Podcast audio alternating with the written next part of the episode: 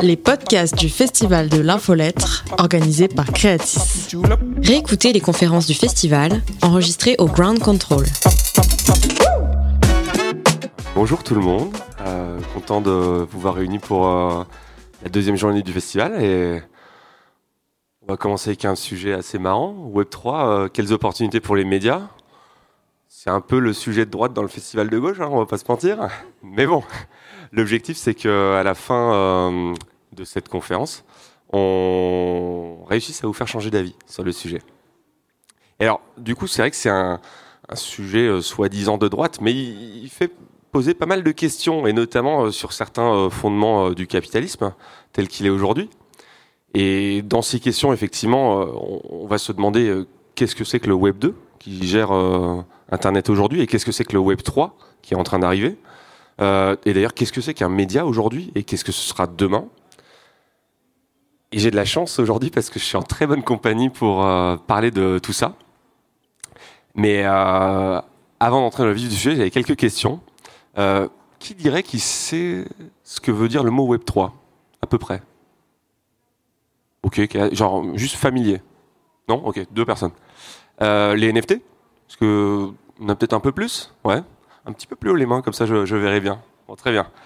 Euh, une DAO Ça parlait à quel... Oh, on a, des bons hein, à gauche. Et, et alors j'avais une autre question, et notamment pour ceux qui ne savent pas, qui a une opinion plutôt défavorable sur le sujet Web3 Vous pouvez le dire. Hein. Parfait. Ben, on va prêcher des convaincus, comme on dit. Euh, bref, tout ça pour dire que Web3, les NFT, les DAO, euh, la crypto globale, la blockchain, on va définir tout ça. Donc rassurez-vous, euh, à part nos fins experts euh, sur le côté.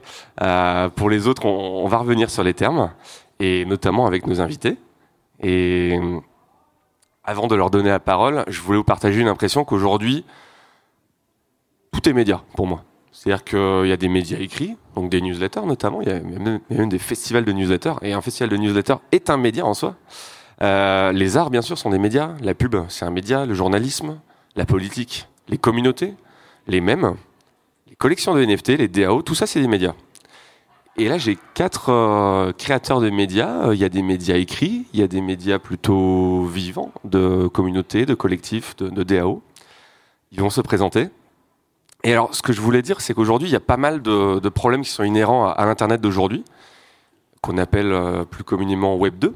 Donc, euh, c'est plutôt l'Internet social, avec notamment les, GAFAM qui règnent en maître et qui ont la main sur nos données personnelles et ce qui pose des problèmes euh, bah de, de, souveraineté des données, d'économie de l'attention, mais aussi de santé mentale. On pense notamment à Instagram, TikTok et les effets que ça a sur les jeunes. Il y a aussi pas mal de problèmes qui sont inhérents aux médias en eux-mêmes, euh, notamment en France, une certaine concentration entre les mains de quelques milliardaires. L'infobésité de laquelle on peut souffrir de temps en temps quand on a trop d'infos à tel point qu'on n'en veut plus. La polarisation que ça engendre euh, le côté vertical entre les médias en haut, le bas peuple en bas, nous en fait. Hein. Euh, voilà, il y a une crise du journalisme et des journalistes, et d'ailleurs on en a un avec nous, donc euh, c'est parfait. Il y a aussi tout ce qui est fake news et désinformation, et bref, il y a pas mal de problèmes. Je dis pas que Web3 va les résoudre, ça c'est sûr. On va juste parler d'opportunités. Et, je trouve que l'arrivée de Web3, et notamment pour les entreprises et les médias, c'est au carrefour de plusieurs tendances. Et notamment, il y en a une qui est assez majeure selon moi, c'est ce vent d'indépendance qui souffle à la fois sur le web et sur les médias. Euh, hier, notamment, il y avait un talk sur la creator economy qui est euh, assez intéressante sur le sujet. Euh, du coup, ce que je me suis dit, parce que c'est vrai que c'est moi qui ai suggéré le sujet à Creatis, et si ces deux mouvements se rencontraient donc Web3 et les médias, qu'est-ce que ça donnerait? Et qu'est-ce que ça donne en fait actuellement? Parce que sur ces banquettes, il y en a des exemples. Bref,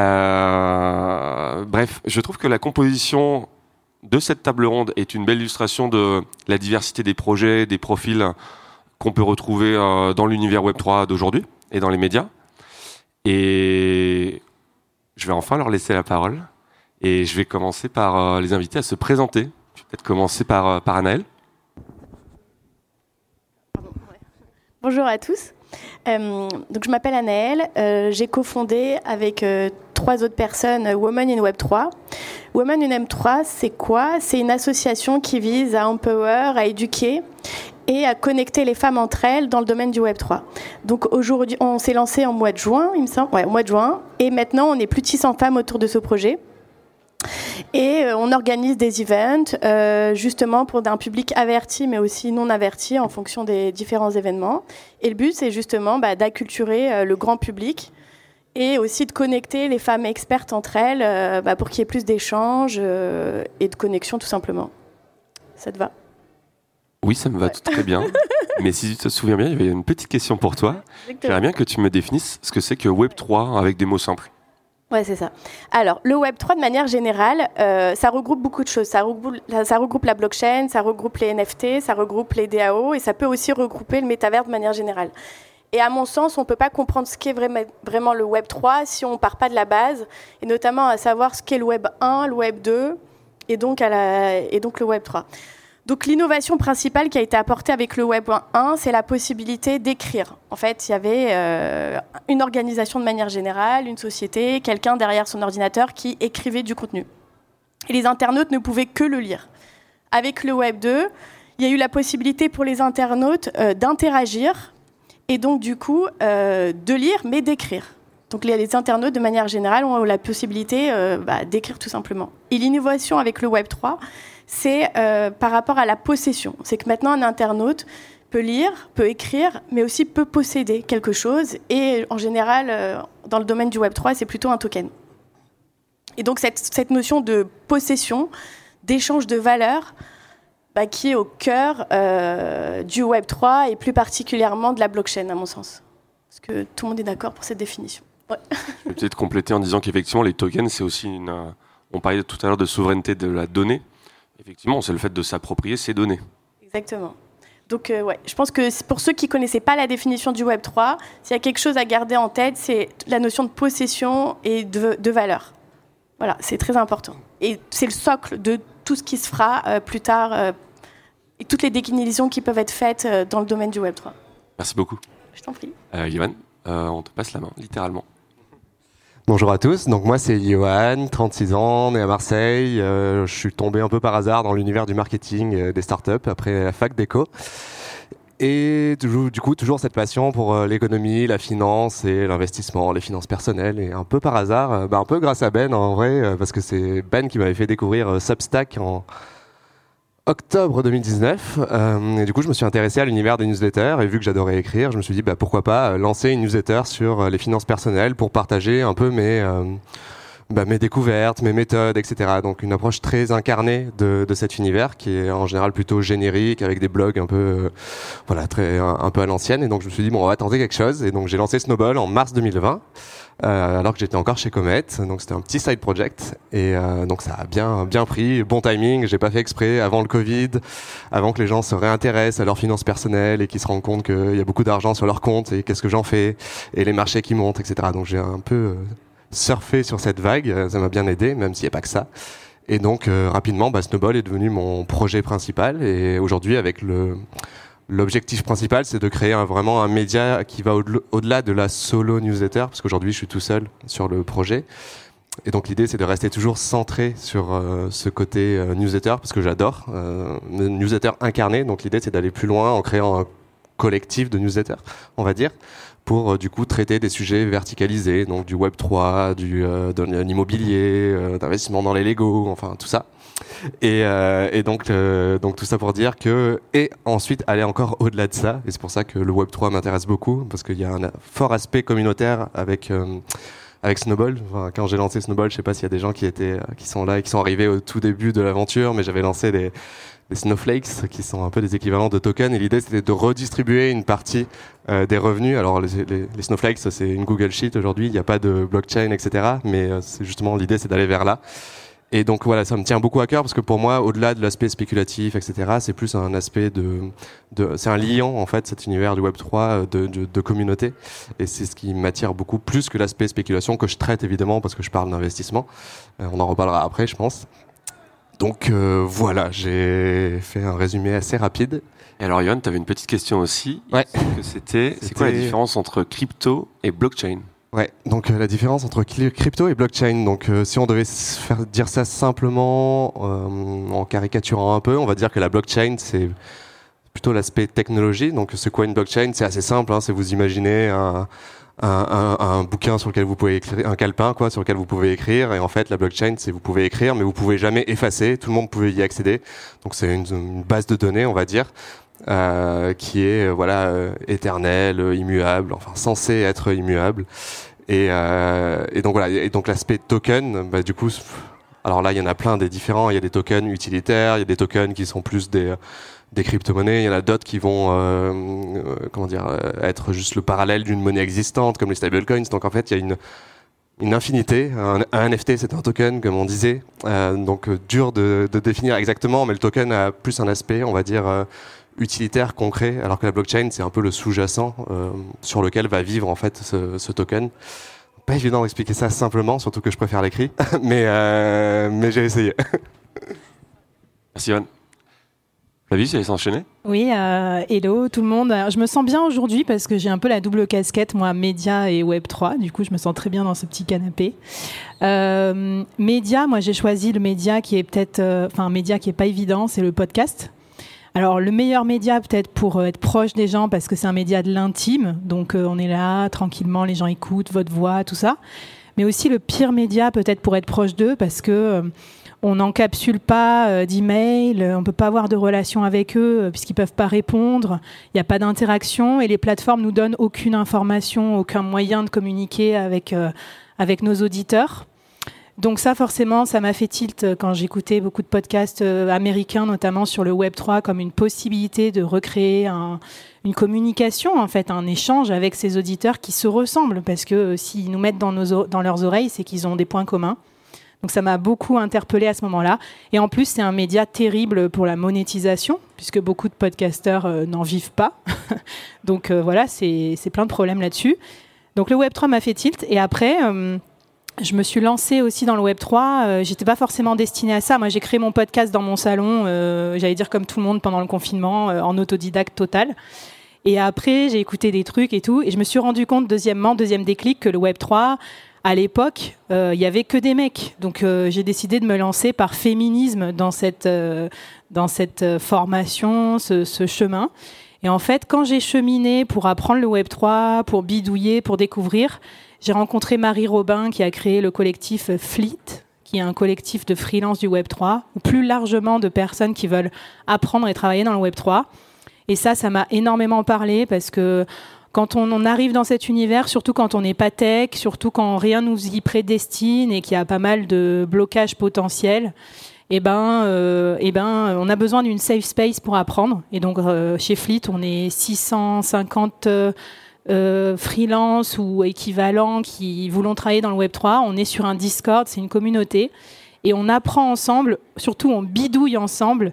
Et moi, ça m'a donné énormément de liberté parce que c'est grâce à ça que j'ai pris euh, l'initiative de créer des NFT pour mon podcast, de bidouiller. Et en fait, je trouve que le côté euh, bidouilleur, un peu maker, il est important dans le Web3 parce que c'est comme ça qu'on apprend. Et du coup, bah, je me retrouve un peu à naviguer dans, aussi dans une communauté vivante et à se dire comment euh, cette économie-là, ces tokens, ces NFT, tous ces usages, ces outils, ils peuvent nous aider à faire société euh, à distance, alors qu'on ne se connaît pas. D'où le terme peut-être que je vais vous expliquer. DAO DAO, ah, qui moi me parle beaucoup. DAO, c'est Decentralized Autonomous Organization, avec mon magnifique accent euh, anglais.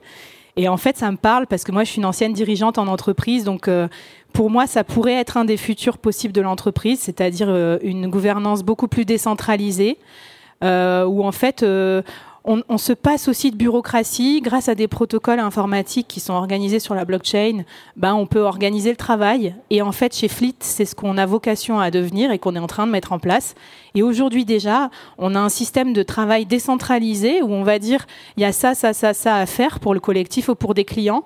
Et en fait, on peut se connecter au truc et se dire bah tiens aujourd'hui je suis dispo je vais faire un je vais je vais bosser pour Fleet euh, là euh, cet après-midi.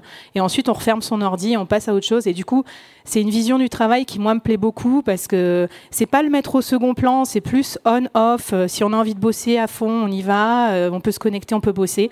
Et du coup ces entreprises décentralisées elles sont chouettes parce qu'on peut se dire que ça sera plus ouvert pour tout le monde. Moi, maintenant, j'habite à Nantes, j'ai déménagé l'année dernière de Paris. Ça me mettait un peu le faux mot en me disant, oh là là, je vais tout rater à Paris. Bah, avec des trucs comme ça décentralisés, je peux aussi travailler pour des projets qui me plaisent, même sans, être dans la même ville. Voilà. Je trouve qu'effectivement, il y a cette notion de travail qui est décentralisée, mais il y a aussi cette notion de revenu qui est décentralisée, avec des revenus euh, issus du travail, euh, salariat, freelance, choses comme ça. Tu as aussi des revenus d'investissement. On en parlera un petit peu plus tard, et notamment avec les NFT, euh, les cryptos et, leurs cours si volatiles. Et voilà, ça me fait enchaîner logiquement avec Laurent, notre quatrième euh, invité. Oui, salut. Bonjour à tous, moi c'est Laurent, effectivement Laurent Beignet, je suis journaliste, je suis rédacteur en chef à 20 minutes, un des rédacteurs en chef à 20 minutes depuis très longtemps. Il y a 16 ans, j'ai monté le cahier 2.0 de 20 minutes, donc euh, assez logiquement je me suis retrouvé a monté le, cahier 3.0 ou la version 3.0 de 20 minutes euh, il y a de ça quelques mois, quelques années, euh, une année maintenant.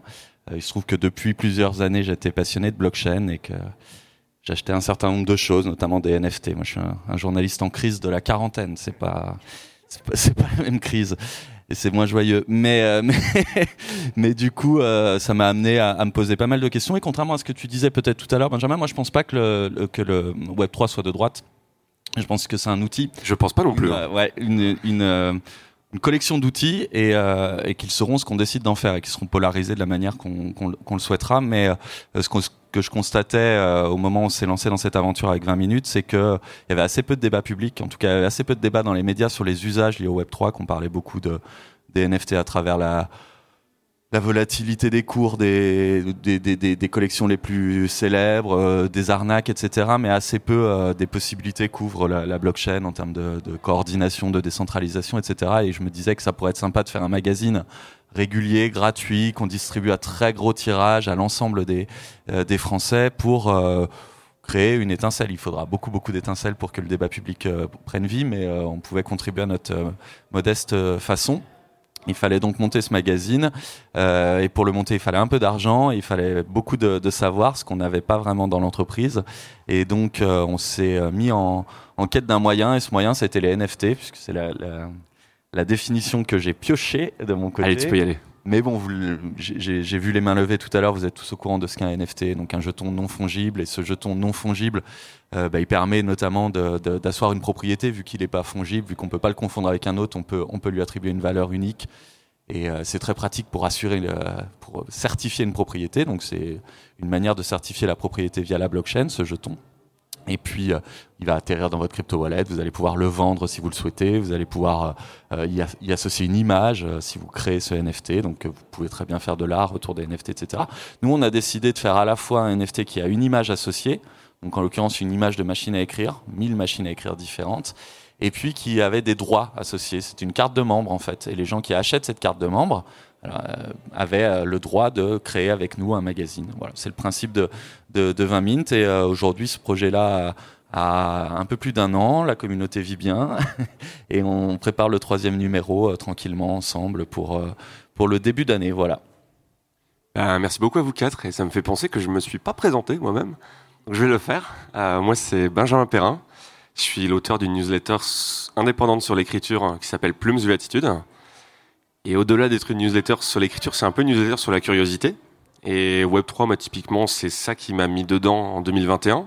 C'est en interviewant euh, un acteur euh, de ce milieu, euh, Patrick Rivera de la plateforme Mirror, qui est une sorte de médium décentralisé, médium la plateforme de publication. C'est en l'interviewant, il m'avait donné un conseil qui était en mode, je lui avais demandé, qu'est-ce que tu dirais à quelqu'un qui a envie d'y aller, mais qui sait pas trop par où commencer? Et ce qu'il m'avait dit, bah, c'est bidouille en fait. Vas-y, bricole. Essaye euh, d'acheter une NFT, euh, euh, télécharge une application pour avoir un wallet. Essaye de, ben voilà, financer à, la hauteur de ce que tu peux un, petit projet et voir ce que ça donne. Swap des tokens entre eux. Donc voilà. Bref, j'ai pas mal bidouillé depuis 2023 pour le meilleur et pour le pire. Depuis 2021 pour le meilleur et pour le pire. Et voilà. Et du coup, de nous cinq, je suis probablement celui qui s'y connaît le moins. Donc c'est assez marrant que ce soit moi qui anime. Mais euh, c'était un petit peu mon idée avec ça. Euh, je vous propose qu'on entre dans le vif du sujet. Et j'avais une première question et un premier sujet que je voulais aborder, et pour tout dire que je voulais même éliminer, qui est la question de l'argent. euh, qui est une notion qu'on associe énormément à Web3 parce qu'on connaît tous les histoires de ces petites NFT de singes qui coûtaient 200 balles au début et qui se revendent pour des centaines de milliers de dollars. Et autre truc, il y a aussi pas mal d'arnaques, on parle pas mal de pyramides de Ponzi, on, y reviendra sûrement plus tard. Donc, j'ai envie de commencer par là, et ça tombe bien, on a quelqu'un qui a une newsletter sur l'argent ici. Euh, donc, Johan, j'ai envie de te poser une, double question. C'est en quoi Web3 est intimement lié à l'argent? Et d'un autre côté, en quoi est-ce que ça va beaucoup plus loin que ça? Une excellente question. Euh, du coup, le, le, lien entre Web3 et argent, il est assez simple, selon moi. On parlait tout à l'heure de l'effet de rareté, etc.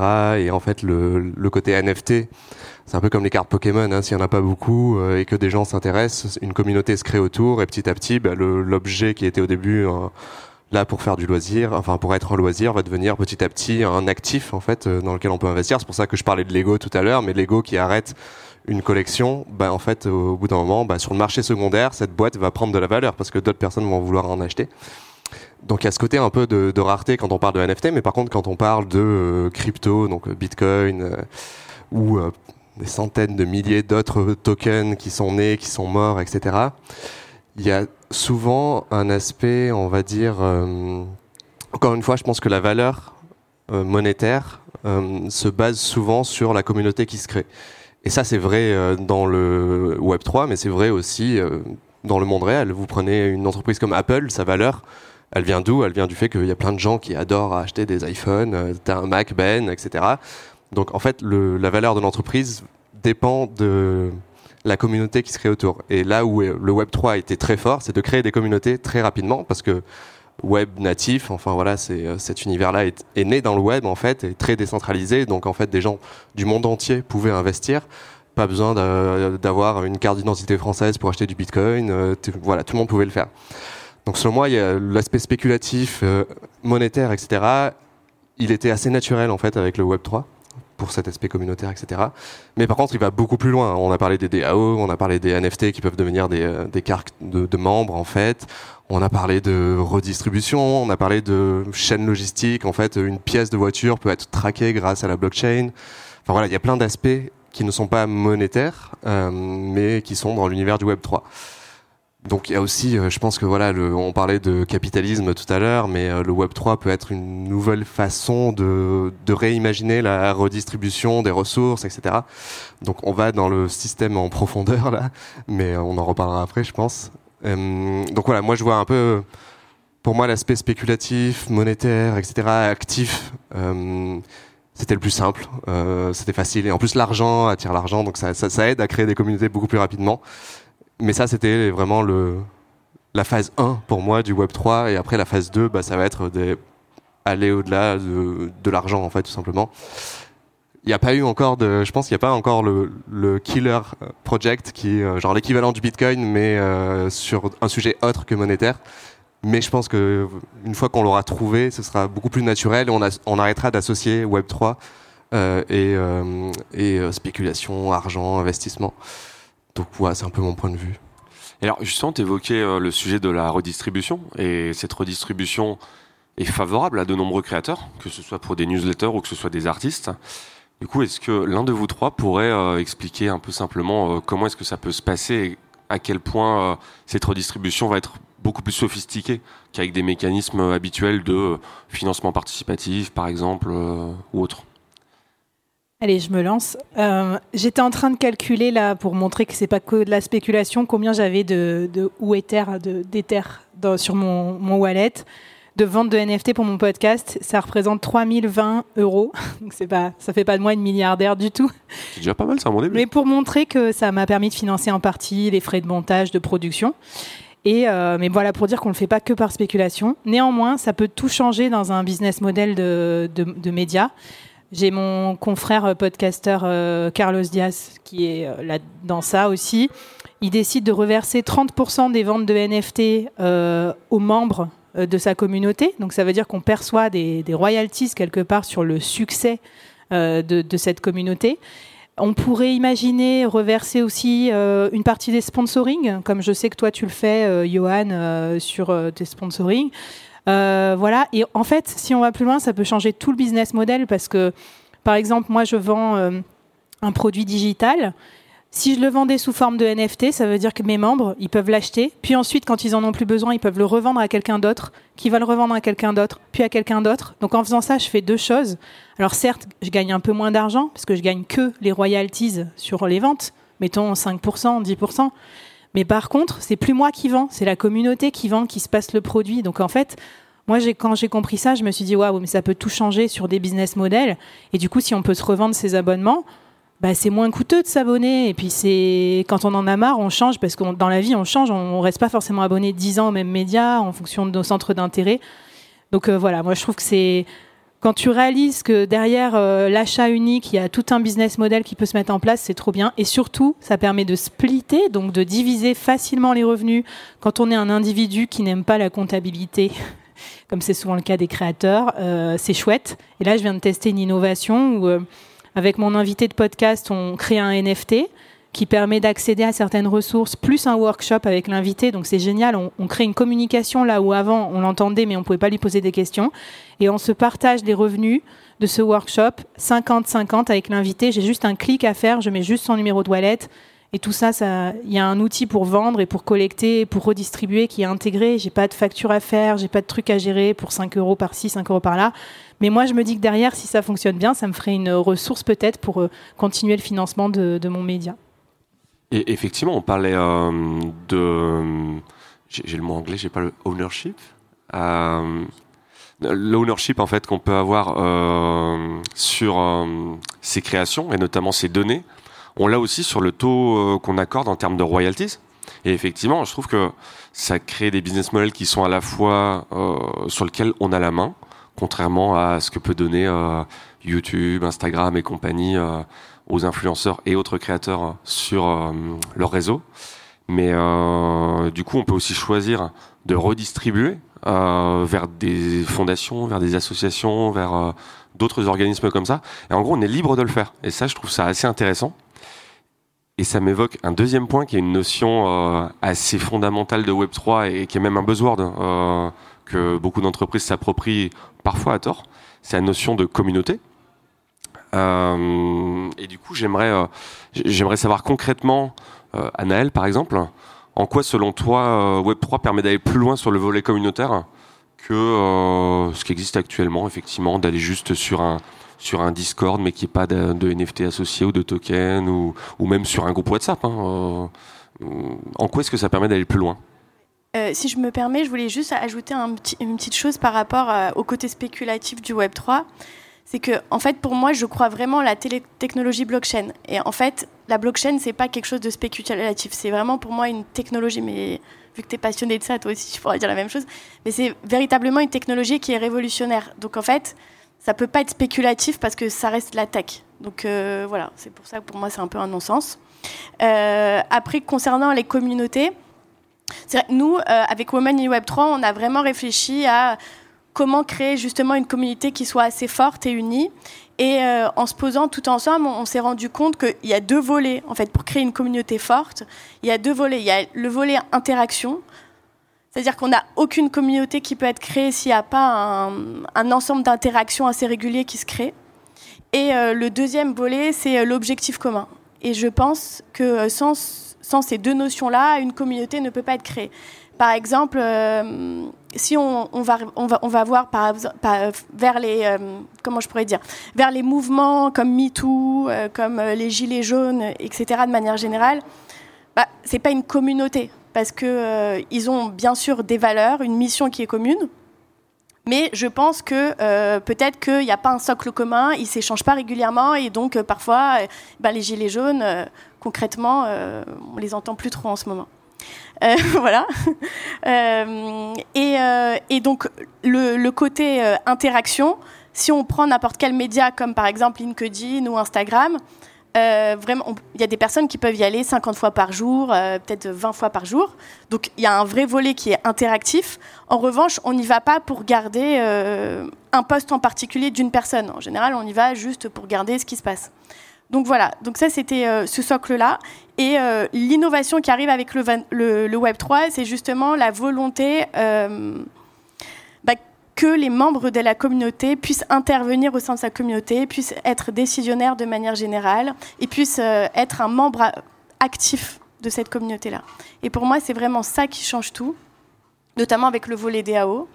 Euh, bah, parce que maintenant, euh, grâce au DAO, on peut voter, on peut voter des choses, on peut voter des stratégies, on peut voter des investissements, on peut voter. Est-ce que tu peux expliquer comment ça marche concrètement, et notamment par rapport à cette notion de tokens qui sont soit fongibles, soit non fongibles?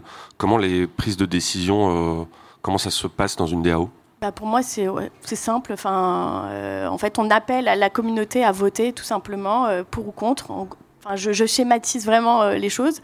Et, et, et, on vote, et c'est la majorité qui l'emporte en fonction des droits de vote parce que parfois, des personnes, alors n'hésitez pas à me dire si je suis pas claire, mais il y a des personnes qui peuvent avoir plus de tokens, donc plus de droits de vote de manière générale. Mais euh, ça, voilà. Je pense que peut-être Laurent, tu peux compléter par rapport à ta propre expérience euh, avec 20 euh, Mint Ouais, alors malheureusement, c'est pas vraiment l'expérience de DAO la plus aboutie parce que. C'est pas grave, c'était assez innovant en France quand même. Euh, ouais, ouais, bien toujours d'ailleurs. On, en est ravi. On a fait effectivement, je vous ai dit tout à l'heure qu'on avait monté euh, un projet, euh, financé un projet en vendant des NFT. On a récolté 280 000 euros. On a vendu 1000 euh, NFT en, en, 15 heures pour ceux qui aiment les chiffres. Et puis pour ceux qui aiment les lettres, derrière, on a réuni tout le monde, tous les détenteurs de ces NFT sur un Discord avec un petit bot qui vérifiait que la personne avait bien son, son avait bien acheté son NFT. Ça lui ouvrait les portes de, de du forum, de partie la plus privée du forum où on discutait des sujets qui allaient être traités dans le journal euh, on a fait plein plein d'expérimentations et c'est ça qu'on envisageait comme une DAO. C'est-à-dire se dire que détenteur d'une part finalement d'une euh, aventure, d'un millième de cette aventure qui était ce magazine, on avait un millième euh, des droits de vote concernant l'intégralité des décisions à prendre pour créer ce journal. C'est pas si simple que ça. D'abord parce que cette aventure, elle a adossé une aventure plus grosse qui a 20 ans, qui est 20 minutes, qui est capitalisée, avec deux actionnaires qui ont mis grosso modo 60 millions dans la boutique et qui ne euh, peuvent pas être traités de la même manière que des gens qui ont mis 280 balles dans un NFT, c'est assez logique. Ils le souhaitent pas d'ailleurs, ils me l'ont bien fait comprendre aussi. Et euh, donc il y a, ce qui peut être décidé, il y a ce qui est du domaine du régalien, d'une entreprise euh, fondée euh, de, manière assez classique. Et puis ensuite il y a la gouvernance en elle-même. Et la gouvernance qu'on ce qu'on expérimente en, créant ce, forum, c'est ce que toute personne qui a créé une asso, une coop, une structure un peu horizontale a déjà expérimenté avant nous. Comme moi je suis plutôt un familier des structures très verticales que sont les entreprises de presse, j'ai découvert un certain nombre de choses. La gouvernance, c'est complexe. Il ne s'agit pas uniquement d'accorder des droits de vote. la démocratie dans une entreprise ou dans une structure, elle réside souvent dans le débat davantage que dans le vote. Donc il faut organiser, donner les conditions d'un débat sain. Et euh, pour ça, c'est quand même encore des outils Web 2 qui permettent de le faire, notamment Discord. En revanche, effectivement, quand on arrive au vote, et si on veut le sécuriser, la blockchain permet de faire des choses assez, assez précises. Et puis on pourrait imaginer dans un temps 2 euh, qu'on ne se contente pas de donner ces fameux droits de vote aux gens qui ont réalisé l'investissement initial en argent, Hein, une aventure, c'est des gens qui fondent au début euh, le, magazine, mais c'est aussi des gens qui vont apporter de l'expertise tout au long de sa vie et qu'on les rémunère d'une manière ou d'une autre en leur accordant des jetons supplémentaires qui ouvrent droit là aussi à des droits de vote. Euh, ça, pourrait être, euh, ça pourrait être hyper intéressant. Je pose alors la question que d'autres aussi ont déjà croisé dans d'autres vies, c'est ah bah oui mais moi j'ai mis de l'argent, j'avais un millième, et maintenant vous faites rentrer des gars dont le seul le seul mérite est d'avoir euh, passé 10 heures sur ce projet, alors que moi, j'ai mis l'argent au moment où il fallait croire, et ils auront autant de, de, droits de vote que moi, ça va être compliqué. Donc c'est typiquement ce genre de, de petits euh, débats, de petites euh, discussions qu'il faut avoir en interne. On a la chance d'avoir constitué une, une, communauté assez dingue. C'est démago de dire ça, mais ils sont pas ici, donc je peux, je peux le dire, ils l'entendent pas, mais vraiment des gens qui sont venus investir dans un projet simplement pour informer gratuitement d'autres personnes pas pour faire de la spéculation. Ils ont acheté un, NFT qui a perdu 12% de sa valeur depuis, sa, depuis leur achat, donc ils n'ont pas fait d'argent euh, sur, euh, sur cet investissement-là. En revanche, ils sont toujours là. Tous les jours, ils, ils, viennent dire bonjour sur le Discord, ils proposent des sujets, ils nous attendent pas pour proposer des trucs. Et ça, c'est vraiment, euh, bah, pour le, vieux maintenant journaliste que je suis, c'est un truc rafraîchissant que seul le Web 3 a pu m'offrir. Je pense que c'est lié à ce que disait tout à l'heure Anaël sur, et, et Flavie sur la réversibilité de l'engagement, sur le fait que on achète un NFT mais on peut le revendre, donc il faut donner aussi à la communauté envie de rester avec nous. Et euh, puis c'est lié aussi euh, à, ces différentes vagues dont tu, dont tu parlais, Johan, d'adoption de, la blockchain. Il y a des, profils hyper intéressants qui, se réunissent autour du Web3. On a la chance d'en avoir quelques-uns chez nous. Et voilà, j'espère que c'était pas trop long. J'avais une question pour vous, que j'avais pas forcément prévue. Mais est-ce que selon vous, le Web 3, c'est forcément la technologie? Est-ce que, par exemple, un collectif ou une association ou une coop, comme tu disais, pourrait appliquer des euh, principes propres à Web3 sans forcément maîtriser la blockchain ou euh, émettre des NFT, des choses comme ça Est-ce que Parlez-moi un petit peu de culture et de la philosophie euh, ça me parle. inspirée d'autres types d'organisations. Non, parce que là, moi, quand, j'ai voulu appliquer ma passion du Web3 à mon podcast, j'ai eu une, grosse sueur au front parce qu'en fait, les auditeurs de mon podcast, qui est un podcast pour les solopreneurs, sont pas du tout Web3. Enfin, tu vois, ils ils n'ont pas de wallet, ils savent pas ce que c'est. Et du coup, je me suis dit, mais comment je peux faire pour euh, les embarquer sans qu'ils aient peur euh, de la spéculation, tout ça? Je me permets juste une petite question. Est-ce que tu peux préciser ce que c'est qu'un wallet? Alors un wallet, c'est un portefeuille euh, numérique, enfin crypto, qui permet de collecter des NFT ou des crypto-monnaies. Et c'est une grosse, grosse barrière à l'entrée. Hein. Si vous décidez de faire, vous, d'utiliser le Web3 pour votre média, vous, vous, attendez pas le, nombre de messages que vous allez recevoir, genre moi, de, pourtant de cadres dirigeants, ce que vous voulez, d'amis digitalisés qui m'ont dit, je comprends rien à ton truc, hein, tu m'expliqueras une autre fois. Euh, et du coup, je trouve que ce qui est intéressant, c'est que derrière le Web 3, il y a surtout une philosophie. C'est pas vraiment tant les outils, c'est c'est un prétexte pour euh, se réunir et pour faire participer. Et c'est là qu'arrive le côté euh, gauche, de gauche du Web 3, c'est-à-dire co-construire et tout. Et donc, par exemple, moi, j'utilise on dit souvent qu'on est Web 2.5, c'est-à-dire on commence à un peu euh, éduquer les gens au Web 3, mais on n'en parle pas trop. Et je pense que l'adoption, elle arrivera quand on effacera les technologies. Par exemple, moi, euh, deux trucs que j'ai fait pour euh, onboarder des gens qui ne sont pas du tout Web 3. Je donne souvent des NFT gratuits.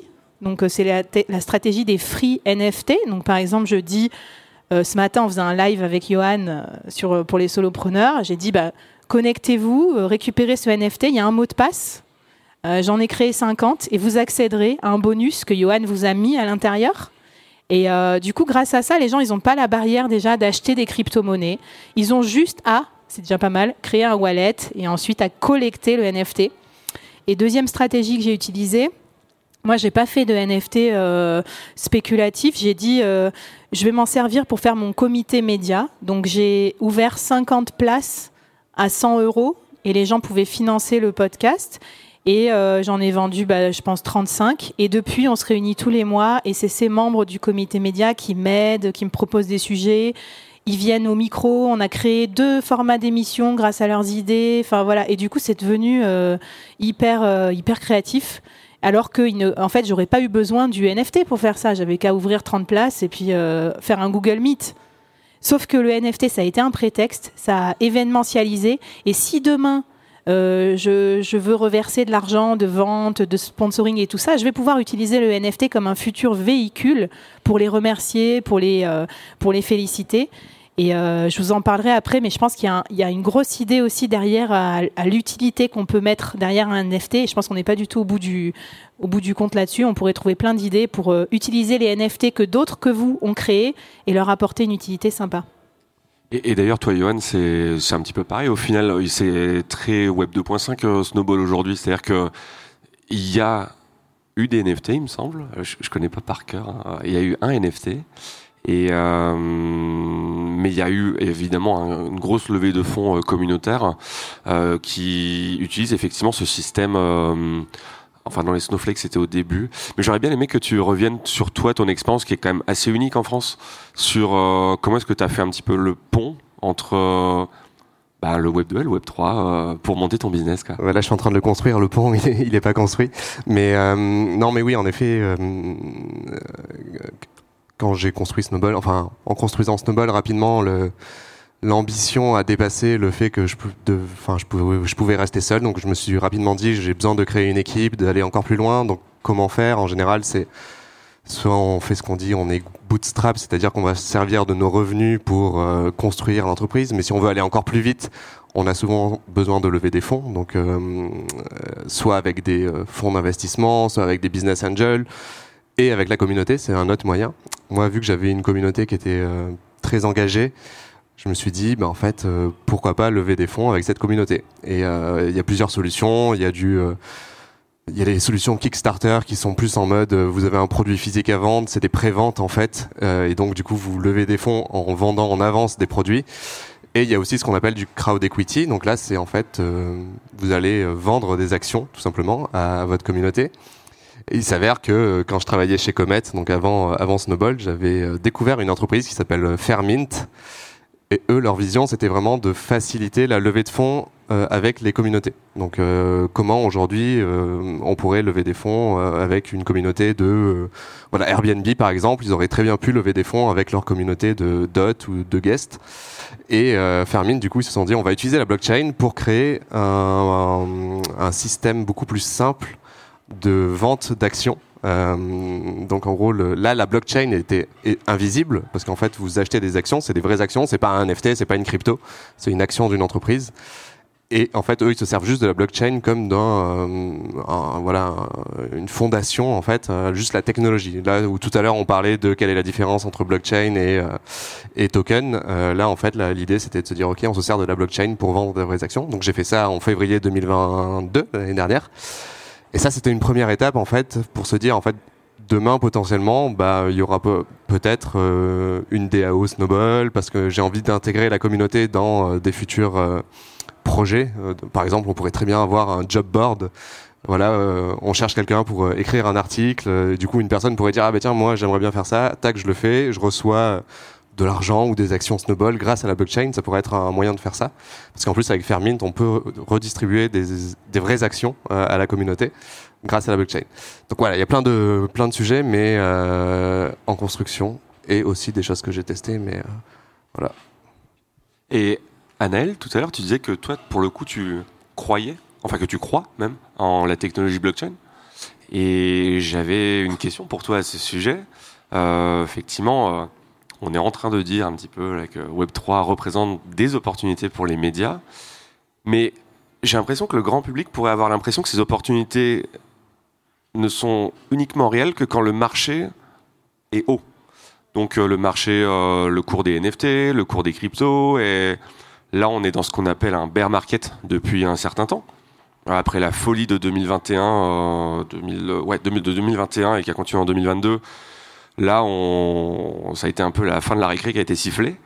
Et du coup, j'ai envie de te poser la question euh, en quoi effectivement il y a cette notion de cours qui influe sur l'opportunité que ça représente, mais en quoi est-ce que, à nouveau, euh, en quoi est-ce que ça va bien plus loin que ça? Bah, sur, déjà, si on a une démarche purement spéculative, forcément, euh, ça impacte. Si notre but, c'est juste d'investir, gagner de l'argent vite, rapidement ou pas, bah forcément, le, la fluctuation joue, joue nécessairement.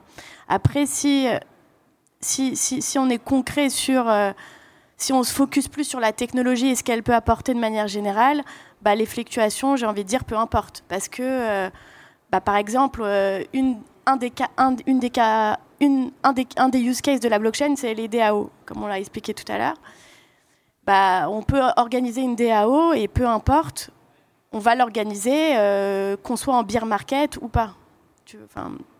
Donc euh, voilà, pareil, le NFT, tu l'as, tu l'as créé, euh, tu l'as droppé de manière générale. Ça fonctionne, mais ça va fonctionner même si on est en période de beer market. Donc pour moi, il y a plein d'itérations qui sont possibles et qui ne sont pas forcément euh, avec une volonté vénale et euh, spéculative de manière générale. Euh, voilà, moi je vois comme ça les choses. Et donc à chaque fois, voilà, si on se si on se concentre sur la technologie, enfin là on est vraiment à ses prémices. tu voulais dire des trucs ben non, mais je veux rebondir sur ce que tu donnes comme des exemples. Moi, je suis là juste pour vous partager les, bidouillages, mais avec Fleet, on utilise les NFT pour un truc qui n'a rien à voir. On dit, si tu construis des choses pour nous, si tu travailles avec nous dans le collectif, si mettons tu construis un, un NFT avec nous, euh, tu nous aides à faire tel truc, on va, on va distribuer des badges, donc des certifications de compétences version NFT.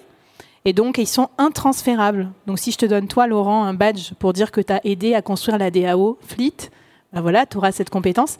Parce qu'on croit que demain, alors c'est peut-être dans longtemps, hein, on est encore euh, early, comme on dit, mais peut-être dans 5 ans, dans 10 ans, ça sera essentiel d'avoir euh, ces compétences certifiées et ça donnera plus confiance que juste quelqu'un qui a mis sur LinkedIn euh, je suis expert en DAO. Donc voilà, donc là en ce moment avec nos freelances, avec les 600, ben, on travaille sur ça et euh, du coup les gens ils sont contents de travailler pour faire certifier leurs compétences alors qu'on ne peut pas les rémunérer à ce stade tant qu'on n'a pas encore de trésor de guerre. Donc, quand on dit, moi, je trouve que ces outils, ils aident à faire société, ils aident à travailler ensemble et il y a de la motivation euh, intrinsèque euh, qui dépend pas que de l'argent. Donc euh, vous vous focalisez pas sur le fait j'ai pas d'argent ou mes trucs sont pas spéculatifs. On voit bien que les gens en fait ils se démènent encore plus presque pour des choses qui apportent du collectif ou de la récompense, de la valorisation, mais pas forcément financière. Donc ça on peut le faire même quand les cours sont très bas. c'est même c'est même parfait. Ça marche. Et ce que je me disais, c'est qu'on va rebasculer sur le côté média. Et on a beaucoup parlé des créateurs qui sont aujourd'hui. Et d'ailleurs, je trouve ça génial que quand on dit média, un festival comme ça, on pense direct aux créateurs. On y est peut-être un peu pour quelque chose, mais bon, on a nos biais. Euh, mais on a aussi Laurent, qui du coup est rédac chef de, de, de 20 minutes. Et, et, si, créateur à sa façon, bien sûr que oui. Euh, J'avais envie de te poser la question. Euh, aujourd'hui en France, on en est où euh, du côté des grands médias euh, par rapport à la question Web 3 euh, Il y a beaucoup d'entreprises aujourd'hui, et même c'est assez cliché aux États-Unis de dire que toutes les boîtes sont en train de bosser sur le sujet et ont des équipes dédiées. Apparemment, Amazon là, va sortir sa plateforme de NFT au printemps. aujourd'hui, là en France, on dit toujours qu'on est les derniers, mais on en est où?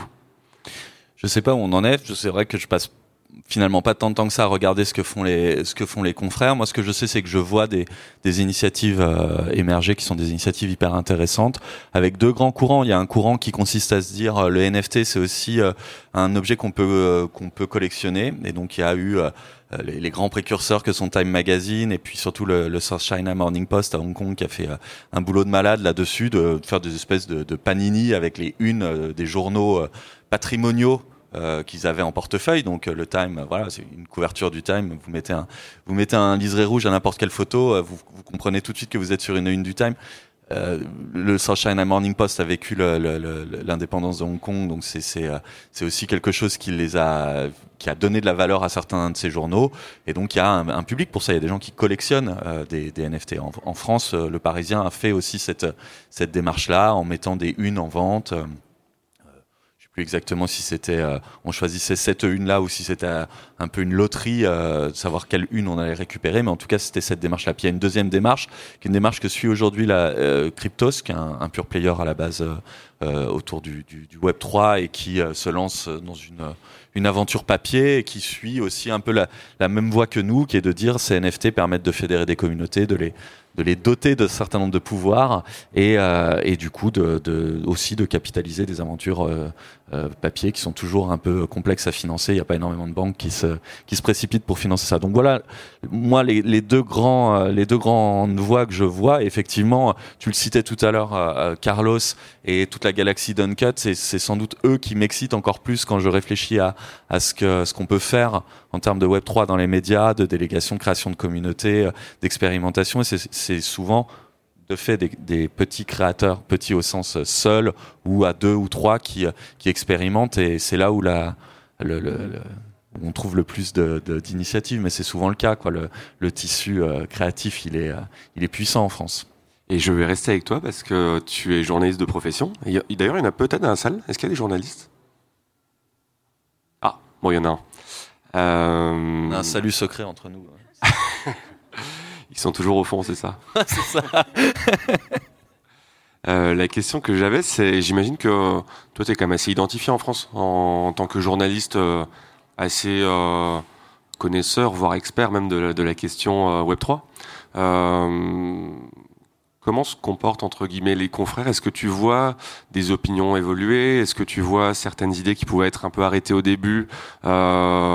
Commencer à se détendre? Est-ce que euh, c'est quoi toi ta, ta perception de, des relations entre journalisme et Web 3 aujourd'hui? Je pense que c'est pas propre aux journalistes. À la limite, ça se passe sans doute euh, plutôt mieux avec euh, avec mes confrères qu'avec le reste de la population. Les gens que je croise euh, en mangeant euh, en, famille ou ou en discutant à une terrasse de café, les journalistes sont globalement quand même des gens curieux. Donc c'est c'est souvent pour ça qu'on vient à ce métier. Donc il y a plus de curiosité que de défiance. Mais mais je, je suis souvent confronté finalement à un malentendu, c'est-à-dire que moi ces ces questions me passionnent, mais j'ai un regard très nuancé sur ce qu'est le Web 3. On, on, on parlait tout à l'heure de la technologie. Enfin, Flavie a prononcé un mot qui est hyper intéressant, euh, c'est la confiance, quoi.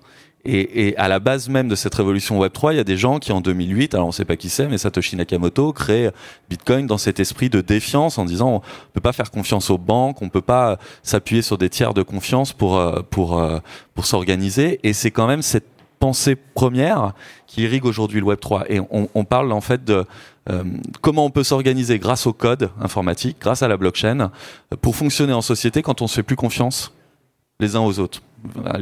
Quand on ne fait plus confiance aux autres. Et ça, ça interpelle nécessairement. Et je trouve ça dingue que euh, journalisme et même plus largement euh, la société ne, ne, se, ne, se saisissent pas de ces sujets massivement en se disant mais ok, est-ce qu'on a besoin de ces outils-là? Oui, ils fonctionnent, c'est merveilleux. Oui, une DAO, c'est top. Mais je veux dire, une DAO, euh, c'est une asso euh, où on a remplacé euh, un certain nombre de fonctions par des lignes de code que vous et moi, très sincèrement, ne sommes pas, enfin, j'imagine, je crois pas qu'il y ait de dev dans, ne sommes pas en mesure de lire.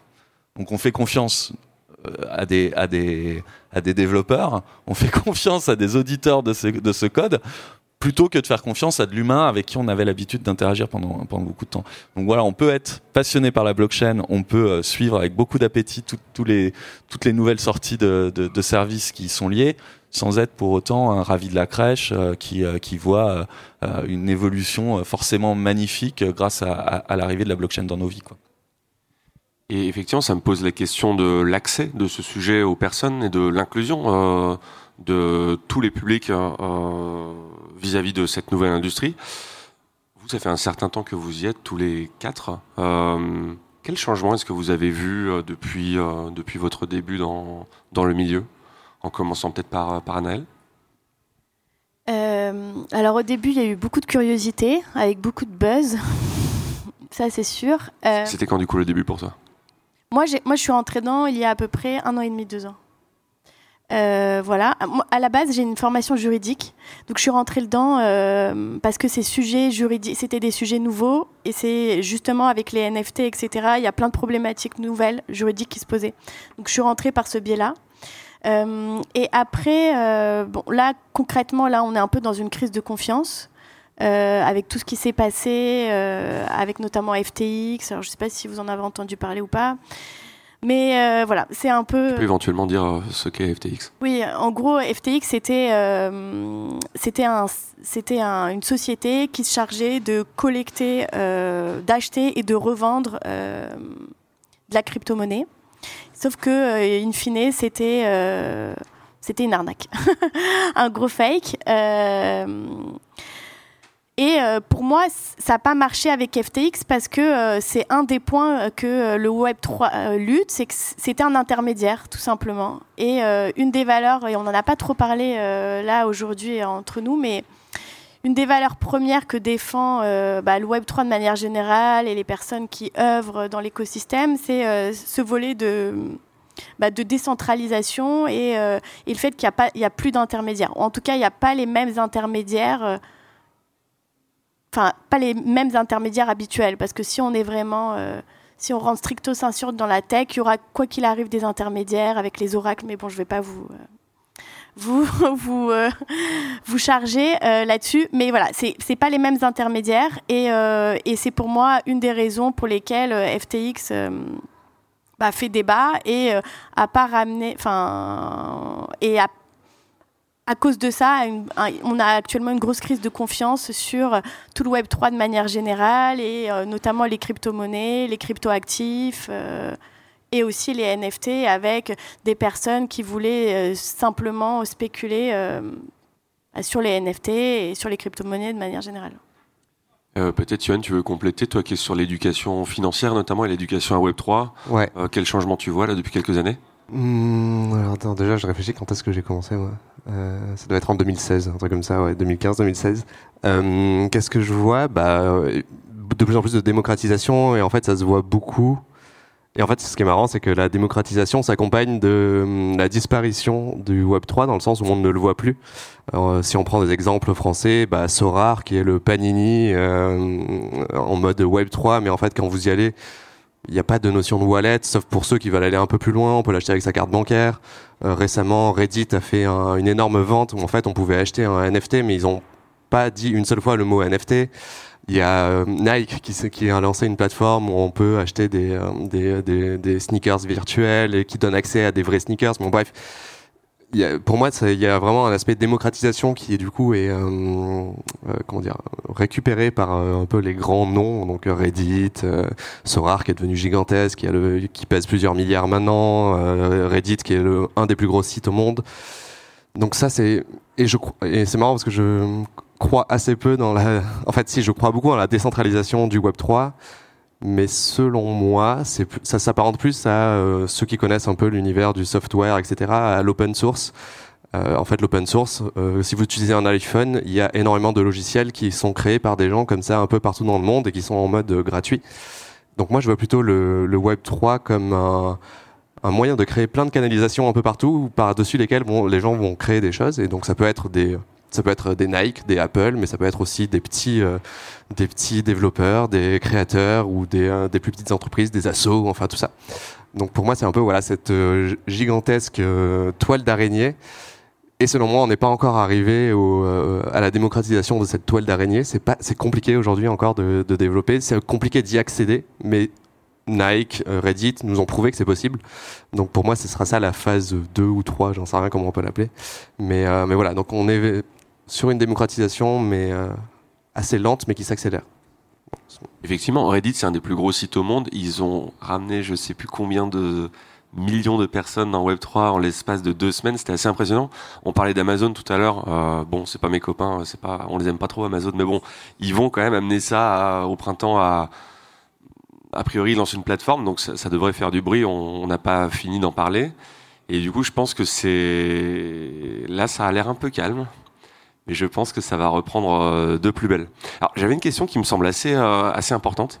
Euh, tout à l'heure on parlait du Web 3 qui était de droite, mais finalement on se dit que maintenant c'est peut-être de gauche et tout. Mais, mais moi j'avais une vraie question pour vous, c'est est-ce qu'on peut être pro Web 3 et écolo? Est-ce que la question de l'empreinte carbone de cette technologie, tout comme ChatGPT d'ailleurs, euh, l'intelligence artificielle, ces données, elles viennent pas des nuages. Hein. Euh, on se doute bien que euh, y a des machines pour, stocker, il y, a des gros data centers qui se construisent. J'avais envie de vous, et d'ailleurs de finir sur ça avant de prendre les questions du public. Mais je, te, renvoie la question, ou à nous tous, quoi. Est-ce qu'on peut être créateur numérique et écolo? Parce qu'en fait, derrière, c'est un peu ça, c'est qu'on a tous un impact euh, de stockage, d'écriture, de profusion, surtout là dans l'infobésité dont tu parlais, on est tous responsables de rajouter euh, notre petite pierre à l'édifice. Alors aujourd'hui, euh, il y a beaucoup de blockchains qui ont fait des efforts pour être moins énergivores, etc. Mais ça rajoute quand même une couche de non-sobriété. Et si on se projette dans une, une dystopie ou des choses comme ça, j'en parle souvent avec c'est ceux qui font 15 marches, ils font des, de la newsletter, ils font des Noémie histoires. Ouais, voilà, Noémie dit qu'est-ce qui va se passer s'il n'y a pas Internet demain? Ah ben oui, forcément, euh, mais dans ce cas, il n'y a plus de newsletter, il n'y a pas de Web 3, etc. Donc, je pense que là, ce qui est bien aussi, c'est que dans un contexte comme celui-ci, où il y a la moindre folie spéculative, on, on sépare le bon grain de livret et on se repose la question des utilités par rapport aux futilités. Donc c'est vraiment une vraie question pour vous. Est-ce que c'est vraiment fondamental le Web 3 aussi? Et en fait, nous, on, dans notre démarche de conseil, aux créateurs ou aux entreprises, il y a plein de fois où on va déconseiller euh, le Web 3, surtout quand la philosophie derrière n'est pas du tout celle d'une décentralisation ou que ça n'apporte rien au produit final, que ce soit un média ou autre chose. Donc, je passe la parole à vous, mais moi je me pose vraiment cette question, euh, surtout quand on voit par exemple les podcasteurs. Euh, on me disait qu'on était un peu les, économes du sujet parce que la data de podcast, ça consomme pas trop par rapport aux vidéos. Mais comme on voit que maintenant, pour promouvoir son podcast, il faut faire du TikTok dans tous les sens, on peut se poser la question de l'absurdité de la création de data. Voilà. Parce que pour pas mal de gens, c'est quand même un gros frein. Et je pense à une amie d'ailleurs qu'on a en commun avec Johan, euh, Sarah, qui est photographe, et qui me disait euh, non, je me lance pas euh, dans les photos NFT parce que ça brûle la planète. Mais alors, il faut savoir déjà que Web3 il faut déjà savoir que Web3, toutes les blockchains ne sont pas aussi énergivores les unes que les autres. Donc il y en a qui sont plus propres, il y en a qui sont plus moins saturés. Et du coup, effectivement, je pense que c'est un gros frein pour pas mal de gens, et notamment pour pas mal de créateurs et de, médias qui se revendiqueraient plutôt euh, écolo. Euh, c'est un énorme risque à prendre en termes d'image que de dire je vais sur Web3. Euh, toi, Laurent, est-ce que en tant que journaliste, tu vois ce genre de choses, tu entends ce genre de critiques et, comment est-ce que tu y réponds? Bah Bien sûr, c'est la, la base même de. C'est la première réponse qu'on a quand on porte un projet comme celui-ci, mais, mais la réponse c'est oui, on doit être euh, écolo quand on est amoureux du Web 3. C'est-à-dire qu'il enfin, il faut en permanence faire pression pour que les technologies adoptées soient plus vertueuses, que les, euh, les fonds récoltés aillent vers des, des, des missions euh, vertueuses pour l'environnement, euh, pour que les usages qui se développent soient des usages substitutifs et pas des usages qui s'ajoutent Hein, on n'a pas parlé de métavers, mais c'est un enjeu majeur. Si grâce au métavers, vous remplacez des, trajets, vous remplacez de la consommation dans le temps réel, c'est soutenable. Si euh, vous faites du métavers une pratique additionnelle à, une consommation qui est déjà pas soutenable pour, euh, pour euh, la planète sur laquelle on, a nos deux pieds, bah, de fait, on, va, on va droit dans le mur. Donc, on n'a pas d'autre choix euh, euh, que d'être écolo aujourd'hui, je pense. C'est mon, ma position. Je pense pas qu'elle soit très poil à gratter. Euh, on est, j'imagine, plutôt nombreux à être convaincus de ça, et, et, ça vaut pour le Web 3 comme pour le reste. Et très bien si si votre ami commune ne, ne, souhaite pas faire de NFT pour cette raison-là, et c'est très très chouette qu'elle réfléchisse aussi à son boîtier, qu'elle réfléchisse au stockage de ses photos et qu'elle applique ce même activisme qui est nécessaire, absolument nécessaire, à l'ensemble de nos vies numériques et de nos vies physiques. Et effectivement, je trouve qu'il y a une comparaison qui est assez intéressante en termes d'empreinte carbone. On parle souvent euh, de l'empreinte carbone du Bitcoin ou autre, qui serait celle euh, de pays euh, moyennement développés. Mais il faut voir aussi l'empreinte carbone du système financier actuel, qui est quand même assez lourde, qui repose sur des grosses machines, centralisées qui plus est, et qui ont des logiques euh, parfois un peu de servage. Il faut se dire que pour chaque transaction avec euh, Visa ou Mastercard, c'est euh, un petit peu de monnaie, un petit peu de monnaie à tirelire de, Visa. Donc je pense qu'il faut mettre ça aussi en parallèle et effectivement voir cette logique de, redistribution. Mais bref, on arrive sur des sujets très politiques et controversés. Ça va qu'on n'a qu'un journaliste?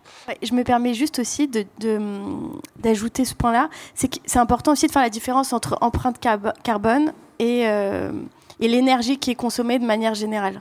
Parce que euh, c'est vrai que là, en ce moment, c'est des vraies questions qui se posent. Et pour avoir parlé à deux, trois mineurs, donc des mineurs, c'est des personnes qui euh, valident des chaînes de blocs dans la blockchain.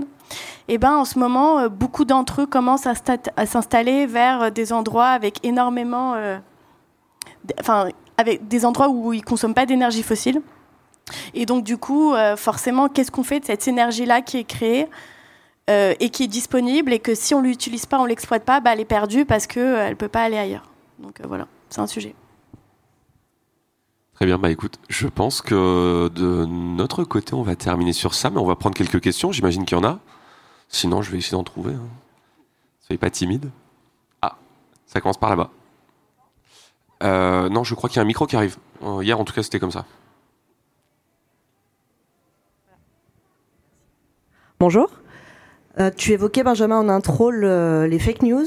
Euh, quelles opportunités offre le Web3 justement pour contrecarrer ce, qui nous attend là-dessus? C'est un, sujet qui, moi, me tient beaucoup à cœur et euh, on réfléchit à ça. C'est le, normalement le thème du prochain numéro. En tout cas, c'est, on essaye, j'essaye de financer ce, ce, ce, nouveau numéro autour de tout ça. Donc, si jamais vous avez envie de, d'investir 120 000 euros, euh, sachez que voilà, c'est à peu près ce que ça coûte de faire un magazine. Euh, en fait, on a fait toute la conférence pour ça, pour qu'il puisse financer le prochain numéro. Euh, on, on, covoiture toujours un pour rentrer. Ouais. Et non, c'est, je pense que la certification de l'information peut peut tirer grand profit de la blockchain. Il y a des initiatives qui sont menées, notamment autour de la photographie pour euh, certifier des photographies, les, métadonnées d'une photographie euh, via la blockchain. Ça nous permettrait par exemple de nous assurer que telle photo a été prise de tel côté d'une zone de conflit et pas de tel autre côté, qu'elle a été prise à telle date et pas à telle autre date. C'est des manipulations assez classiques d'images auxquelles on est confronté, euh, notamment euh, en ce moment autour du conflit euh, en, Ukraine, où des photos sont présentées comme étant prises aujourd'hui alors qu'elles ont été prises il y a bien plus longtemps. C'est par exemple un, une, idée qui, est très concrète et qui est, mise en œuvre. Ça pose une question, en fait, la blockchain euh, on s'en est pas parlé parce qu'on n'a pas le temps, mais euh, l'éternité de la blockchain ou l'éternité réputée de la blockchain, c'est un vrai enjeu pour, le, pour les médias parce qu'on pourrait se dire ah bah c'est pas mal, on va pouvoir euh, sanctuariser des informations et les, et les rendre non censurables. Euh, mais il y a un principe de base, euh, en tout cas dans l'Union européenne, qui est le droit à l'oubli. Et, nos informations, elles doivent pouvoir être évoquées à la demande des tiers qui sont mentionnés dans, dans tel ou tel papier. Je prends un exemple, vous avez été délégué syndical, vous avez mené un combat, vous avez été exposé en tant que tel, votre nom apparaît dans des articles, et puis euh, malheureusement, le, vous n'avez plus de boulot, vous en cherchez, et comme par hasard, on, vous, accueille jamais euh, quand vous passez votre entretien. Vous dites que ce serait peut-être pas mal de faire masquer votre, euh, nom sur, sur les différents sites d'information qui les ont mentionnés à l'époque, à juste titre, et, et la loi vous y autorise et vous permet d'avoir ça. Si votre article il est dans la blockchain, et qu'il est encapsulé sous, sous cette forme-là, c'est très compliqué. Donc ma première intuition qui était de blockchainer des articles pour les rendre non censurables, alors pas chez nous parce qu'on a la chance d'être dans un monde où la censure est quand même assez peu présente, mais euh, à l'international ça pourrait faire sens, se heurte à ce principe-là. Donc on réfléchit à ça, mais on va trouver des solutions. Voilà une idée, une piste. On va prendre une seconde question. J'en avais vu une par là-bas. Bonjour, on a bien compris que la communauté était un pilier, hein, vous l'avez tous euh, évoqué. Euh, quels conseils auriez-vous à donner à des éditeurs de presse écrite euh, qui veulent constituer cette communauté? Quels seraient les premiers tips pour vous? J'imagine qu'on part des réseaux sociaux, mais concrètement, qu'est-ce que, qu'est-ce que vous recommanderiez? Peut-être une piste, ça serait la co-construction, du coup, avec les auteurs et les autrices. Parce que je trouve, moi j'ai remarqué que quand je fais des trucs toute seule, ben souvent ça marche pas.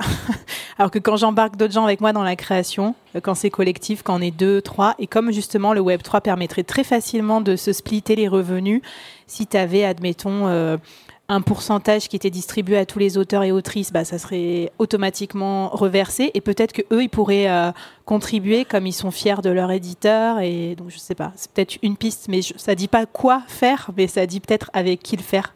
Euh, dans, mes, dans mes bonnes pratiques. Et peut-être euh, inciter les lecteurs à prendre part justement euh, au contenu de manière générale. Johan, tu veux peut-être ajouter quelque chose? Parce qu'il me semble que tu es en contact avec. Ah, bon, bah, je, vais essayer de meubler alors. peut-être, peut-être Laurent, sinon en attendant?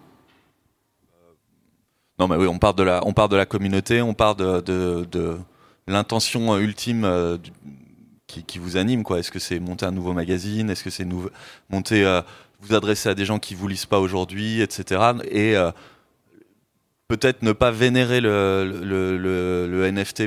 Je pense que c'est le, les quelques erreurs que j'ai pu voir chez des, confrères. Enfin, l'erreur, c'est un peu prétentieux de dire ça, mais les, projets qui n'ont pas bien marché, souvent, c'est parce qu'on a fait des NFT pour les NFT. C'est le Vaudor, le NFT. Hein, c'est enfin, c'est c'est pas le c'est pas ce qu'on doit vénérer quoi ce qu'on doit vénérer c'est euh, la communauté l'usage derrière et c'est ça qui va nous permettre d'avoir des, des, produits un peu différents donc peut-être que la meilleure solution n'est pas le Web 3 ça va dépendre de votre projet quoi moi c'est mon petit avis oui, non, mais je, ouais, je, je suis 100% d'accord avec toi. C'est ce que tu disais aussi. Hein. Il faut pas euh, y aller juste parce que c'est fun.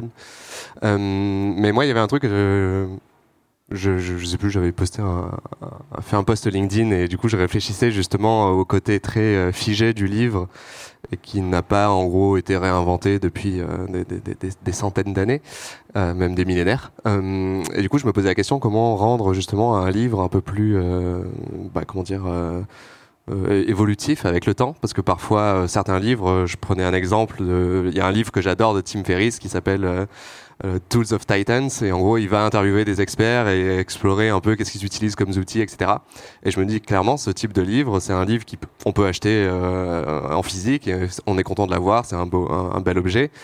Mais euh, si on a ce NFT qui permet d'avoir le, double numérique ben en fait on pourrait très bien avoir des nouveaux chapitres de temps en temps qui arrivent un peu comme une newsletter une, newsletter chaque mois et en fait, j'en ai discuté avec plusieurs éditeurs qui justement sont, intéressés par le projet, mais qui n'y vont pas parce que ça leur fait un peu peur, etc.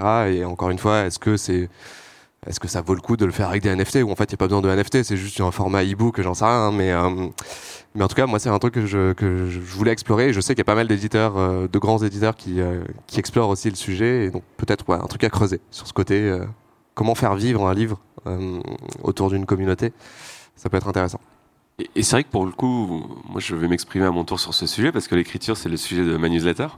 Et c'est vrai que c'est quand même quelque chose d'assez solitaire. Et notamment hier, on a eu Charlotte Moreau qui nous a parlé de comment ça se passait pour euh, les livres qu'elle a publiés dans sa vie et, et, le faible coût qu'elle en retirait alors qu'elle y a passé beaucoup de temps et c'est quelqu'un qui a aussi beaucoup de talent.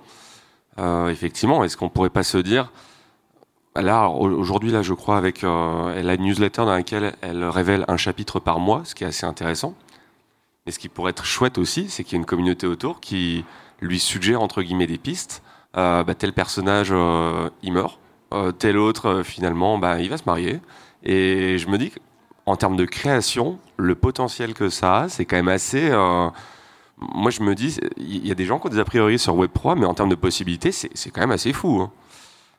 Je me permets juste du coup de t'encourager à regarder Tales from the Wild, une DAO qui fait ça euh, dans, un univers, euh, dans un univers fantasy, et, c'est la communauté qui qui décide de, de, de, la suite de, de l'aventure, qui coécrit, qui détient l'IP la, collégialement, qui va, qui travaille aussi bien sur des jeux vidéo, des séries tirées de cet univers-là, et tout ça part d'une collection de NFT. Et tout ça part même, histoire encore plus marrante, d'une boîte qui a finalement fait faillite, une boîte qui a eu cette idée-là, qui l'a lancée, qui s'est cassé la gueule. Ça arrive à plein d'entrepreneurs et en l'occurrence c'était des entrepreneurs vaillants et qui ont eu euh, l'idée merveilleuse avant de partir de dire bah gardez, euh, gardez tout, gardez l'IP et puis euh, faites vivre cette communauté sans nous. Nous, on n'a pas réussi à en faire une start-up, mais vous, vous en ferez peut-être une DAO. C'est ce qui est en train de se produire. Super, euh, projet. je vais te laisser la parole, Flavie, mais c'est vrai que ça me fait penser qu'il y a aussi pas mal de créateurs qui font leur exit, entre guillemets, comme une compagnie ferait son exit en étant revendue à une autre, à la communauté. Où effectivement, euh, on se dit, bon, bah nous, on arrête parce que je sais pas, j'ai envie de faire un film maintenant, ou j'ai envie d'écrire un livre, ou, d'élever des chèvres dans Larzac, je ne sais pas, mais et effectivement, c'est arrivé qu'il y ait plusieurs projets où on leur donne les droits de propriété intellectuelle et euh, allez-y, euh, faites vivre ce projet. Et je trouve ça assez beau parce qu'en tant que créateur, tu te dis aussi, si demain euh, j'ai un accident ou quelque chose comme ça, bah, qu'est-ce qui se passe entre guillemets? Moi, je suis tout seul, par exemple, sur ma newsletter. Bah, clairement, ou alors c'est peut-être ChatGPT qui va l'écrire pour moi, mais il faut au moins qu'il y ait quelqu'un derrière la machine. Euh, Flavie, du coup, je te laisse euh, la parole. Non, mais je trouvais ça sain de se poser la question parce qu'aussi le côté un peu dystopique pour euh, les intermédiaires, et par exemple, éditeur, c'est un peu être un intermédiaire entre l'auteur et le lectorat, c'est que le Web 3, ça promet de, de casser, enfin de supprimer les intermédiaires. Donc si on, si quand on est dans cette position d'être un intermédiaire entre la création et le lectorat, on se pose pas la question de comment ça peut augmenter notre métier, le rendre plus euh, efficace, tout ça, ben on rate un peu un truc et peut-être que dans dix ans, j'en sais rien, il y aura des cas d'usage qui feront que du coup l'édition pourra se faire euh, directement par ces outils et on aura un direct to euh, comment on pourrait dire direct to consumer quoi, c'est-à-dire le Enfin, comme les plateformes aujourd'hui qui ont, qui ont permis directement l'accès des marchandises aux consommateurs. Donc, Ouais, c'est bien. Je ne sais pas comment ça va se passer pour l'édition, mais évidemment, ça va disrupter plein de marchés. Donc, c'est chouette de se, de se dire, d'avoir le regard critique, mais quand même de se dire, est-ce que je pourrais l'utiliser pour mon business, pour pas euh, me faire, euh, comment on dit, euh, dépasser par, par ce dispositif? D'ailleurs, ça me fait penser qu'il y a des médias comme genre, je crois Uzbek a des petits coins. Alors, c'est pas sur de la blockchain, mais ils ont leur propre petite monnaie, tout comme des, euh, des communes ou des régions peuvent avoir leur monnaie qui s'appelle les, les sels, c'est ça J'ai halluciné. Non, c'est ça, ouais. C'est les sels. Euh, bref, je trouve que c'est euh, c'est infini comme potentiel de réflexion. On va peut-être prendre une troisième question, s'il y en a. Personne? On pourra en parler en privé. On refait le sondage, qui connaît le Web 3, qui peut définir... Alors oui, qui a des cryptos? Qui a déjà acheté des cryptos? Ok. Et côté NFT Ok, ok. C'est toujours sur la gauche. Hein. Euh, c'est là où ça se passe. Je vous conseille d'aller leur parler après parce qu'ils ont l'air d'y connaître hein, deux, trois choses. Euh, bon, bah, je crois qu'on va terminer un petit peu en avance, à moins que. Allez, les filles, hein, achetez des cryptos, ouvrez un wallet, parce que j'ai vu que des, des messieurs qui ont levé la main. J'aurais une question rapide. Euh, vous parlez du coup de créer des communautés, utiliser la technologie Web3 pour euh, voilà, créer un lien, etc. Et euh, la question que je me pose un peu de mon côté, c'est à quel moment de votre aventure en tant que créateur vous l'avez fait et en voyant un peu le temps que peut prendre justement l'aventure d'un créateur, déjà rien que de penser à son contenu, réseauter, etc. C'est vrai que, comme Flavie, tu l'as dit, il faut être un peu débrouillard pour mettre tout ça en place. Et donc, euh, euh, quel retour d'expérience vous avez un peu là-dessus sur finalement euh, le mettre en place, le créer, et à quel point ça a dû vous prendre du temps et être complexe pour vous de le faire? Je fais un mini retour. Euh, le côté technique n'est pas un problème. Aujourd'hui, on a parlé de Uncut, c'est une plateforme euh, no code. C'est up, enfin créer un NFT là-dessus, c'est comme uploader une photo sur Instagram, en gros. Donc, faut pas que ça te ça t'empêche par contre, tout le reste, mais je dirais presque que c'est comme le processus créatif de, tout ce qu'on fait. Quoi. Ça a mis du temps à maturer, plein de conversations. Le retour de quelqu'un qui, qui te dit tiens, on pourrait faire ça, hop, ça te donne une idée. Voilà. Donc sans doute que ton premier concept euh, Web 3 euh, ou équivalent sera peut-être pas le bon, mais comme tu l'auras fait, ça t'aura décoincé. Puis peut-être après, ça va te donner une deuxième idée, une troisième, une quatrième, et c'est peut-être là que ça va avoir un peu de, plus de traction. Enfin, voilà, mon, mon humble avis de moi de mon côté. Du coup, je l'ai commencé ça euh, il y a il n'y a même pas six mois, alors que ça fait plus de deux ans et demi que j'ai le podcast. Ça a pris un certain temps de maturation. Euh, alors moi je vais donner mon, retour d'expérience qui n'est pas dans Web 3 mais qui en fait j'ai fait un fake Web 3 on va dire euh, en gros moi quand j'ai lancé la newsletter Snowball donc en mars 2020 je me suis dit ça pourrait être intéressant de euh, comme quand tu es actionnaire dans une entreprise avoir des dividendes en fait tout simplement donc je me suis dit quel système je pourrais créer? C'est là où je me suis dit allez je vais faire des snowflakes. Donc à chaque fois que quelqu'un crée une euh, voilà s'abonne à la newsletter, bah, je lui distribue. Euh, au début c'était 600, après 300, 200, etc. Et donc ça comment je l'ai fait? J'ai pas du tout euh, cherché une plateforme Web 3. j'ai fait un peu des automatisations dans une Google Sheet et du coup en fait je, je le faisais un peu à la mano. Donc ça je l'ai fait très rapidement et en fait j'avais pas besoin du système Web 3 là parce que c'était très jeune comme projet. Aujourd'hui, ça commence à devenir plus complexe et je vais devoir professionnaliser le, tout. Mais, euh, mais ça, je l'ai fait très vite, en fait, et ça a permis, enfin, ça a créé une différenciation par rapport à d'autres médias, ce côté redistribution. Et euh, voilà, j'ai pas trop réfléchi. Je me suis dit, c'est quoi le, la façon la plus simple de le faire Et c'était une Google Sheet, quoi, tout simplement. Mais donc, ouais, pour ça, des fois, il faut pas se dire, je vais aller utiliser une plateforme Web 3 pour faire un truc parce que ça peut vite devenir des usines à gaz. Euh, mais sinon, si certains s'intéressent euh, au sujet, il y a hum, une boîte qui s'appelle euh, Roll, r 2 l donc c'est tryroll.com qui permet de générer des, une crypto en fait et en fait après de s'en servir comme d'une sorte de carte de fidélité ou un truc dans le genre et qui est vachement intéressant et qui permet de faire ça hyper vite et si tu es un peu codeur et si tu as des techs avec toi bah tu peux le connecter avec ton produit enfin bref donc voilà mon retour d'expérience Bonjour. Euh, moi, je voulais rebondir sur ta remarque qui disait, euh, mesdames, achetez des cryptos. Et c'est quoi le blocage, enfin chez vous, c'est quoi le frein chez les femmes pour s'intéresser à ces sujets-là?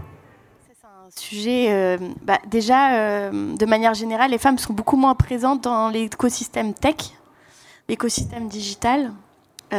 Si on prend les chiffres, je pense, je me suis posé la, enfin, les chiffres sont similaires. Il y a 17% de femmes à peu près dans l'écosystème tech de manière générale. Et, euh, les chiffres sont un peu les mêmes pour les femmes euh, qui détiennent des crypto-monnaies. Donc euh, la ressemblance est quand même frappante. Donc moi je pense que ce socle-là, c'est lié à la tech, à la technologie, à la digitalisation, que c'est des métiers où les femmes ne vont pas, que ça s'inscrit aussi dans les filières au lycée. Il y a moins de filles dans les filières scientifiques, il y a moins de femmes ingénieurs, voilà. Et dans l'investissement aussi, ouais, les finances, exactement. Ouais, non, mais je pense que c'est un peu comme tout. Hein. C'est le, c'est une sorte d'effet boule de neige, mais dans l'autre sens, en fait. Euh, vu que ça reste un truc très mec, l'investissement, etc. Et comme on disait tout à l'heure qu'en fait l'univers Web 3 il est né un peu avec ce côté investissement. Mais en fait, il y a eu cet effet. En fait, si tout le monde en parle, c'est que des mecs, bah, ça va entraîner des mecs, qui vont entraîner d'autres mecs et ainsi de suite et je pense que ça c'est très lié au fait que bah voilà en fait il y, a, moins de moins de femmes malheureusement mais euh, c'est en train de changer parce qu'on voit plein de voilà d'initiatives dans tous les sens donc c'est cool J'espère que ça va aller vite, mais et parce euh, qu'il y a un effort de fait, tu vois. Par exemple, là, il y a la réflexion de se dire, on fait une table ronde, on cherche la mixité, donc on va aller sourcer euh, des profils correspondants. Et cet effort, il faut que tout le monde le fasse. Moi, je vois encore beaucoup trop dans la tech en général et en, partout, et même dans les médias de photos euh, de d'équipes, euh, pas, pas, de mixité euh, sociale, pas de diversité. Enfin, franchement, donc c'est à chacun de prendre sa responsabilité aussi là-dessus, parce que oui, il y a peut-être moins de femmes, mais il y en a quand même. Faut aller les chercher. Et après, un deuxième petit constat. Moi, au début, j'étais terrorisée à mon premier événement où je suis allée de NFT, machin et tout. Et je me dis, putain, je vais là-bas, j'y comprends rien encore et tout. Et en fait, je me suis rendu compte que bah, personne n'y comprend rien. Enfin, je veux dire, euh, tu pars de zéro quand tu commences, et surtout, on n'est pas du tout au bout de tous les cas d'usage, de toute la technicité. Il existe énormément de blockchain, il existe beaucoup, beaucoup, beaucoup de choses à, détricoter. Et c'est vrai que peut-être le comportement un peu biaisé, un peu genré de la femme va être de dire je maîtrise pas le truc à 100%, donc je m'exprime pas et j'y vais pas là où euh, d'autres vont être un peu plus confiants. Donc euh, n'hésitez pas et dites-vous bien que euh, on n'est que au début de la connaissance de ces sujets et surtout, c'est pas parce qu'on connaît qu'on peut pas se questionner non plus sur leur utilité, leur bien fondé pour notre société et tout. Donc au contraire, le doute est plutôt sain dans ce domaine. Et aussi, si je peux ajouter, l'écosystème Web 3 est quand même un tout petit écosystème et très bienveillant. Enfin, comme les, petits écosystèmes qui sont naissants. Donc n'hésitez pas à venir, à échanger. le, le, rapport est très facile c'est très facile d'accès.